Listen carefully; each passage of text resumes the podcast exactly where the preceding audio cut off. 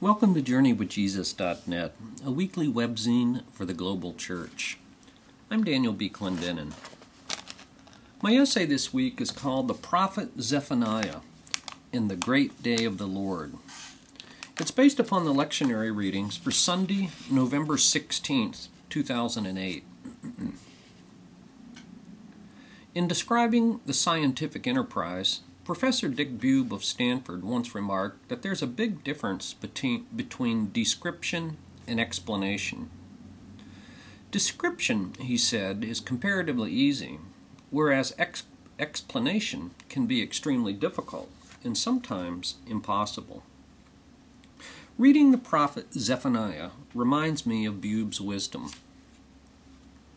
Of the twelve minor prophets, Zephaniah's central theme is probably the easiest to describe. In five brief pages, he refers to the so called Day of the Lord, quote unquote, at least 19 times. But exactly what Zephaniah means by the Day of the Lord is more difficult to explain. His prophecy begins with some wild poetry about a coming day of divine judgment. We read in chapter 1, verses 1 to 3 I will sweep away everything from the face of the earth. I will sweep away both men and animals. I will sweep away the birds of the, fe- of the air and the fish of the sea. The wicked will have only heaps of rubble when I cut off man from the face of the earth, declares the Lord. this is the great day of the Lord's wrath 114. And it's a day of bitterness, anguish, ruin, and gloom. Zephaniah's initial scope is not just Judah or her surrounding enemies, but rather the entire world. his vision is universal. Parts of his prophecy about the day of the Lord are directed to the whole world and all who live in the earth 118 and 38. The nations and kingdoms on every shore 211. But Zephaniah has particularly harsh words for Judah. In two long passages, he directly addresses God's elect people. There was religious infidelity in the worship of Baal and Molech. In the economic sphere, there was wanton luxury predicated upon oppression and exploitation. These people wore quote unquote foreign clothes, only the nicest imports from the most expensive stores. The market district, merchants, and those who quote unquote trade with silver will be wiped out. In the social and cultural realm, violence and oppression ruled the day. Judah's officials, prophets, and priests were singled out as predators. This is a people, says Zephaniah in chapter 3, verse 5, who knows no shame. Zephaniah then turns his attention to five surrounding nations. God will also judge Philistia, Moab, Ammon, Cush, and Assyria. Notice the concentric circles God's elect people, Judah, five surrounding nations, and then even the entire world or the whole earth. Whatever we might think about God's judgment, it's equitable in at least two senses. First, the judgment that Zephaniah describes is the same for all. Neither God's elect nor the pagan enemy nations are treated differently. There are no favorites, so to speak. In writing to the believers at Rome, Paul made this very point. To the Jews who rightly saw themselves as an elect people of divine privilege, Paul reminds them that God's judgment is righteous. We read in Romans 2 5 to 11 there will be trouble and distress for every human being who does evil, first for the Jew, then for the Gentile. But glory, honor, and peace for everyone who does good, first for the Jew, then for the Gentile. For God does not show favoritism. In Zephaniah, Judah, the five enemy nations, in the entire world get the same treatment. God's judgment is equitable in a second sense. People often caricature divine judgment as some ambivalent and arbitrary outburst, like the unpredictable anger of a parent who lashes out at his children. But that's hardly the case here. God's judgment is entirely predictable, without any surprises. It's a purifying response to all the many things that dehumanize us social violence, political oppression, religious fakery, economic exploitation, and the like. Think about it. Do we really want a Charles Taylor of Liberia or an Idi Amin of Uganda to go unpunished? Do I really want God to leave me to my own worst impulses of envy, greed, anger, and so forth? Or do I not want Him to judge, rescue, and purify me from them? Would I really prefer that these impurities not be cleansed and taken away from me, that I not be held accountable? The most terrifying texts in the Bible are those where God gives us up to our own sin, poor choices, foolishness, ignorance, and the like. Divine judgment is equitable and even merciful in that, like a loving parent, it demonstrates that God has not given up on me, that He is not finished with me. Just when is the great day of the Lord? Two times Zephaniah writes that it is near and coming quickly. 1. Chapter 1, verse 7 and 14. A natural way to read this is that he foresaw the coming invasion of Babylon roughly 50 years into his future. His readers already knew what had happened to the northern kingdom of Israel only a hundred years earlier, when in 722 BC Assyria destroyed them. But given Zephaniah's universal scope, it's possible that he also envisioned not only a near future, but a far future. But at this point, we should be content with description and admit our ignorance about the detailed explanation. the day of the Lord in divine judgment has less to do about chronology and clock time, what the Greeks called chronos, and everything to do with sensing the time of God's special visitation, what the Greeks called kairos. Thus, Jesus encourages us in Matthew 16:3 to understand the signs of the time. Not in the sense of what day of the week it is, or what month or year, but in the sense of understanding what God is doing right now. Similarly and tragically, Jesus lamented that Jerusalem, quote, did not recognize the time of God's coming to you the kairos of God's coming to you. Luke 19:44. And so, discerning God's judgment has less to do with solving a chronological puzzle about the far future and everything to do about sensing the speaking and acting of God right here, right now. In Zephaniah, God's judgment intends to be redemptive and not merely retributive or punitive. It's not an end in itself, but a means to a better end. There is a scattering, but there is also a quote unquote gathering. Chapter 3, verse 20. There is the announcement of impending doom. but Zephaniah also includes an invitation and appeal. he beseeches us to seek the Lord before the dreadful day of the Lord comes. Divine judgment, then, is not inevitable. It is not some immutable law of fate.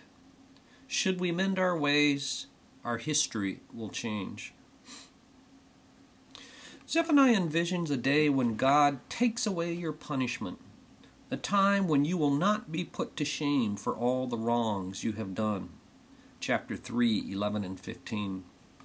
It's a day when God is mighty to save, a time when He takes great delight in us, when He will quiet us with His love and rejoice over us with singing. 3 16 and 17. Echoing his prophetic partners, Zephaniah finally says that the day of the Lord is a day when the nations on every shore will worship him, every one in his own land. Chapter 2, verse 11.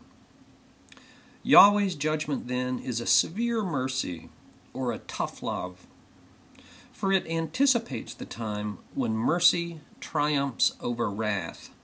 Habakkuk 3 2 in his grace overshadows our sin. Romans 5:20.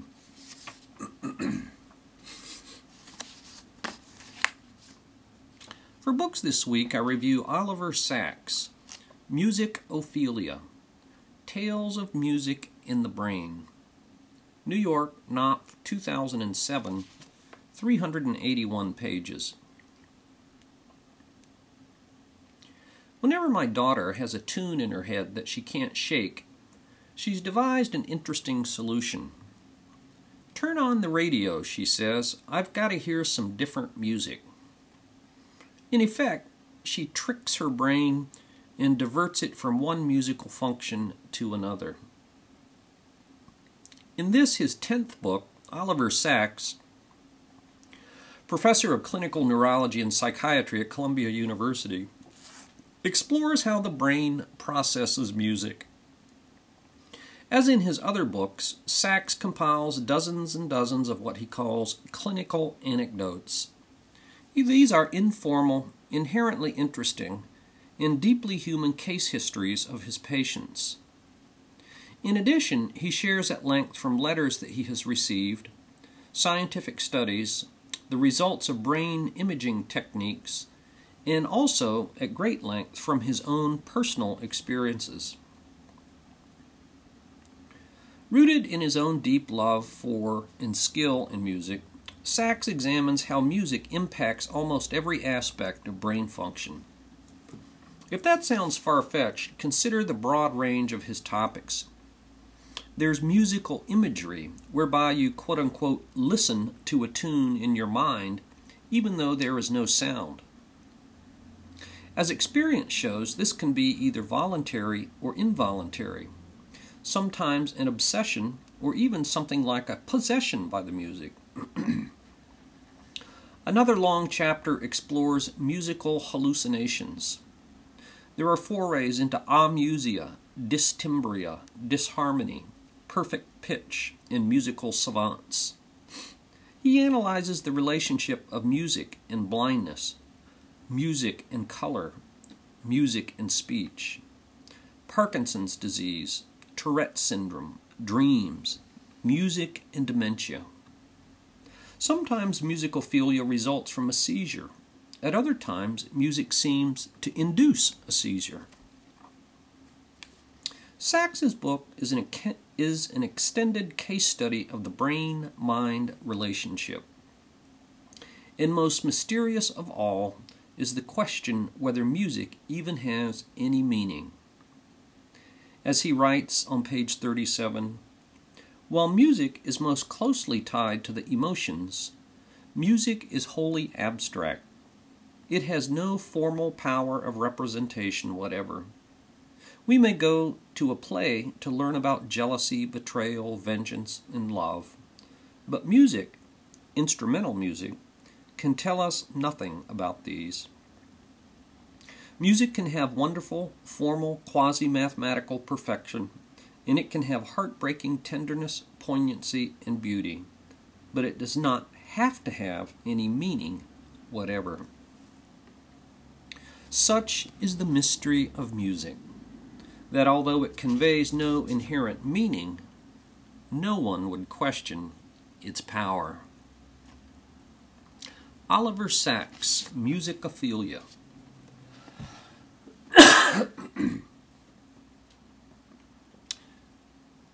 For film this week, I review a currently playing movie called Religulous. Every once in a while, a truly bad movie comes along. This is one of them. Comedian Bill Maher interviews a couple dozen adherents of religion with the apparent goal of making them look stupid. And unfortunately, that's not difficult. He employs tomahawk journalism and condescending sarcasm. He edits the interviews to suit his purpose, and he chooses easy targets, like an evangelist who claims to be Jesus, an actor who plays Jesus at a theme park, and a so called cannabis ministry in Amsterdam. Sure, there are a few funny moments, but Maher mainly succeeds in looking horribly smug. When he tries to be personal and explore his own religious views, as when he interviews his own mother, we learn nothing that's interesting. When he tries to be serious, as when he interviews a Vatican astronomer or Francis Collins, head of the Genome Project and an outspoken Christian, Maher looks like a badly informed and unprepared eighth grader trying to impress his teacher.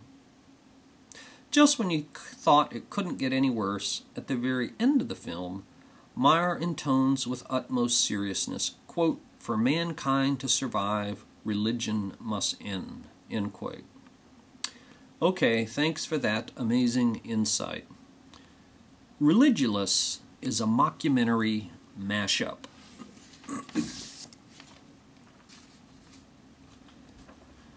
and finally, this week, for the fall, we've posted a poem called God's Grandeur by Gerard Manley Hopkins, who lived from 1844 to 1889.